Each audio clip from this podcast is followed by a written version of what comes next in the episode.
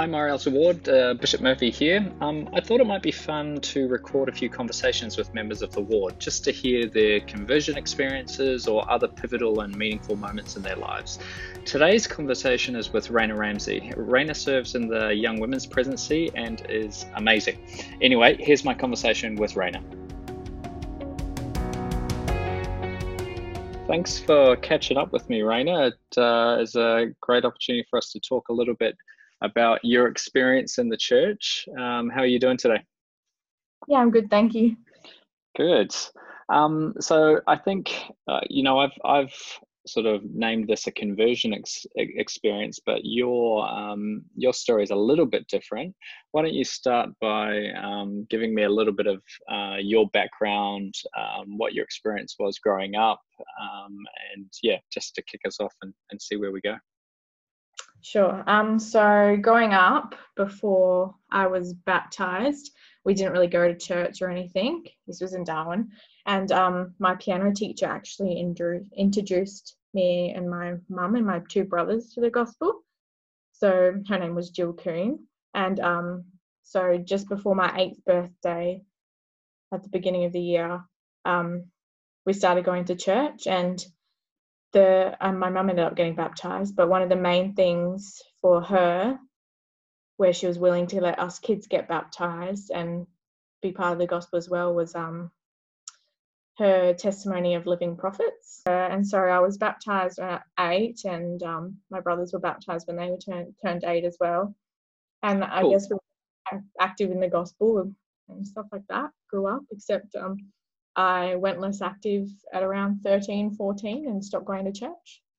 Okay, cool. So, um, so your mum did join the church, or was it just you kids? Oh, so my mum joined the church first, and then a month okay. later, baptized. Yeah. Cool. And so, do you have many memories from those days when you were sort of first going to church? And what are your early memories of of attending church? What was that like? Um, I don't remember much, maybe because I've tried to like cancel my younger years out. But um, but I do remember mum and dad. So dad never joined the church, and he still hasn't. But he always loved having the missionaries over, and I think mm-hmm. it's because the spirit that they brought to the house. So every Tuesday, we'd always have the missionaries over for dinner, and they ended up helping paint our living room and stuff like that. So it's just um, I guess a lot to do with the missionaries and the spirit mm-hmm. that they had with them. Cool. And do you remember much, or do you know much about how um, Jill introduced the gospel to to your mum, or um, is that sort of um, not something you're exposed to? Um, I don't clearly remember how she did it, but I always remember her having pictures of like Jesus Christ or church things in her piano teaching room, which I think mm-hmm. mum might have asked a question one time. Mm. Cool, that's great. Um, so you mentioned around sort of 12 or 13, you went, uh, well, you stopped coming to church. Um, do you sort of clearly remember why that was or, or what was going on in your life at the time?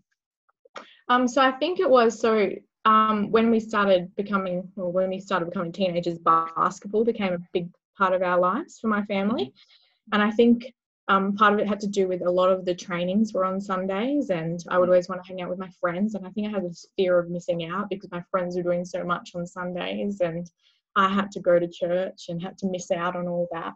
But most of it was usually basketball because um, as we got older as well, um, a lot of the state teams and stuff like that that we were, me and my brothers were in, was all practice was always on Sundays.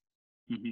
So I think we just kind of fell away from it and it wasn't a priority in my life, I guess. And mm-hmm.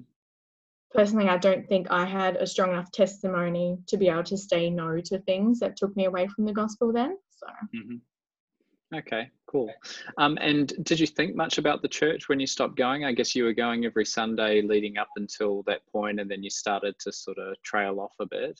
Um, was church or, or God or or the gospel thing something that you thought about from time to time, or was it pretty well out of your mind? Um, it was mostly out of my mind, but I still knew that like that there was God and that He was real, and I would always see the missionaries at the shops and stuff, and it was kind of funny. My friends would be like, "Oh, look at those weird people," and I was like, "Actually, I know them. like, they're missionaries from the church that my mum goes to, but I wouldn't say that I would go to it." So, Uh, okay, cool. Awesome. So let's fast forward a bit. Um, so I understand that you were sort of reintroduced to the church by a member. Can you tell me about sort of how old you were and, and how that came about? Yeah, so um in start of 2013, me well, me and my brothers came down for a basketball camp to Adelaide. And so we ended up moving down to basketball after the director of the camp asked us to join um, his basketball club basically. Sorry, and, um, you moved down to Adelaide, is that right? Yeah, yeah. So okay. down in 2013. Yeah, sorry. and um, so the only school that would let us enroll without actually owning a house in the area was actually Henley High School. And it just happened to be that um, stake president's son, Thomas Cook, ended up going to that school as well. Mm-hmm. And the house we ended up buying ended up being in the same ward as him. So I didn't actually know him in 2013, but then at the beginning of year 12 in 2014, um, we had mutual friends. And um, for some reason, he doesn't know why, but he was telling me after, but he put down biology as one of his subjects. And um, he'd never done biology before, but he felt prompted by the spirit to put it down. And so that was the class that him and I had together. So we became friends eventually. Cool. And yeah, so through mutual friends, really. Yeah, that's great. And so, uh, how how you you became friends, and then how did how did you figure out that you were both members of the church? How did how did that happen? So actually, before school started, Mum goes, "Oh, you know, like the stake president's son's at your school," and I had no interest in it. I was like, "Yeah, I don't really care, Mum." like, but it just happens. I feel like it was the the um let me phrase it properly. Heavenly Father was doing things behind the scene that I wasn't aware of right now. Right now, mm-hmm. at that point, and so um, feel like Mum planting that in my mind as well made me cautious cautious of it as well. Mm-hmm. So I didn't intend on becoming friends with Tom, but it just mm-hmm. kind of happened. Cool. So, and yeah. so how did you how did you transition from this sort of acquaintance friendship into sort of returning to church? So your mum sounds like she was still attending church, is that right? Yeah. Cool. So how did you make the transition? How did that happen? So um, Tom and I were just sitting doing some work because I knew he went to church and he'd speak about it every now and then. And he ended up just throwing a piece of paper at me, and I was like, "What are you doing?" but on it it said um it had was an invite to the priests and laurels activity weekend mm-hmm. and so um like without tom even knowing um, the things that were going on in my life like i'd lost lots of friends from moving and um, it was just a point in my life where i feel like heavenly father knew that i needed something to look forward to and i needed new friends um, i needed some hope in my life i guess and mm-hmm. so um, so I was like, oh, you know, I'll just go and see what the weekend's like. So I went to um, one activity and the Saturday activity where we went bowling and all that. And I knew that the youth that I was around were different and they were happy and always joyful and they were so accepting of me as well. So I guess I wanted to feel what they felt and why they were so happy. Yeah, that's great. So um, you were having a tough time by the sounds of things. Yeah. Um, and we often sort of, I guess, talk about people sort of being able, as part of doing missionary work, is people seeing that we're happy and living the gospel and the joy that comes from that. Um, are you able to sort of articulate any more exactly what it was about those priests and laurels that stood out to you? It, sound, it sounded like that you said that they were happy and, and joyful and stuff and accepting. Was there anything else that sort of stood out to you? Um, I feel looking back at it now, because I guess it's been a few years, but like they didn't swear, they um they respected each other, um, they always helped each other out, and I feel um like they were loving towards me and they didn't even know me. So I feel like their mm. Christ-like attribute, attributes shone above, and it's what I needed to feel and see at that stage. Mm. No, that's cool. And so, how did you make that trend? How, how did things progress from there? I guess is the question. So, um, so I went to the Saturday Priests and Laurels, and then general conference. So I didn't go to church yet or anything. And then general conference was a couple weeks later, and Mum was like, "Oh, come watch with me."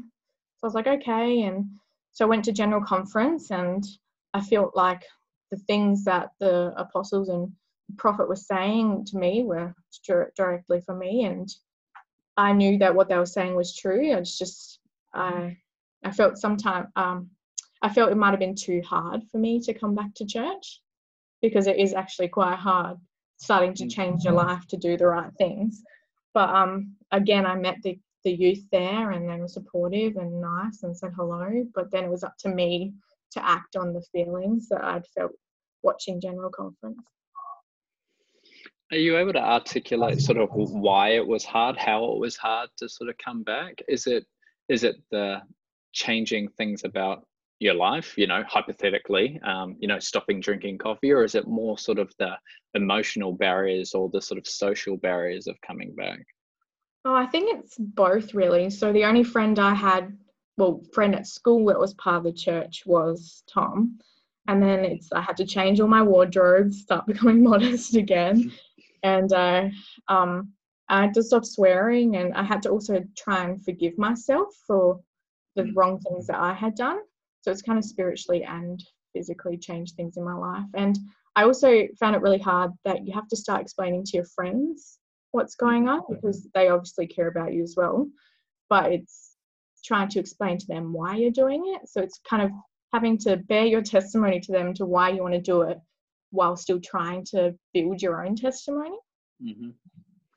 And so, what was that period of time like? Was it something you look back on and it was sort of, you know, you were building strength on strength on strength, or were there setbacks? How how was that? How was that period of time? And and how long was that period of time? Um, so it was about three or four months. So by June, I was fully active in the church, and I the first activity I went to was in March. But um, there were steps where I was like, oh, I might as well not even try. It's too hard. But then um, the bishop I had at the time, he's asked me to meet with the sister missionaries because usually when people come back to church, they do like the first lessons kind of thing with them as, mm-hmm. as well, get the missionaries to teach them. So the sister missionaries um, went through the principles of the gospel and the first vision and things like that with me. And they also went through the atonement, and part of it, what they covered was also forgiving myself. Mm-hmm. And so at the end of that uh, lesson, they got me to kneel down and pray to know if the things that they had taught were true. And the spirit that I felt when I was praying, um, like I, I still cannot deny that the spirit that I felt was confirming those things to me that they are true. And I feel like from then on, it was like I knew that I had to change, even if it was hard. So good. Yeah, no, super, super good. Um, no, that's really great. So I guess um, you know there was there was sort of a social element in the beginning. You were coming back, you were meeting people. Um, there were few opportunities for you to feel the spirit. It's kind of cool that you had that experience around general conference, and then there was this um, this doctrinal sort of uh, side of your uh, return journey with the missionaries, um, punctuated with these powerful spiritual experiences. So, um, yeah. yeah. that's really, really great. Um, and so, I guess after those three or four months, you felt like you had enough to be sort of fully engaged in the gospel and to continue to make the changes that you wanted to in your life. Is, is that right?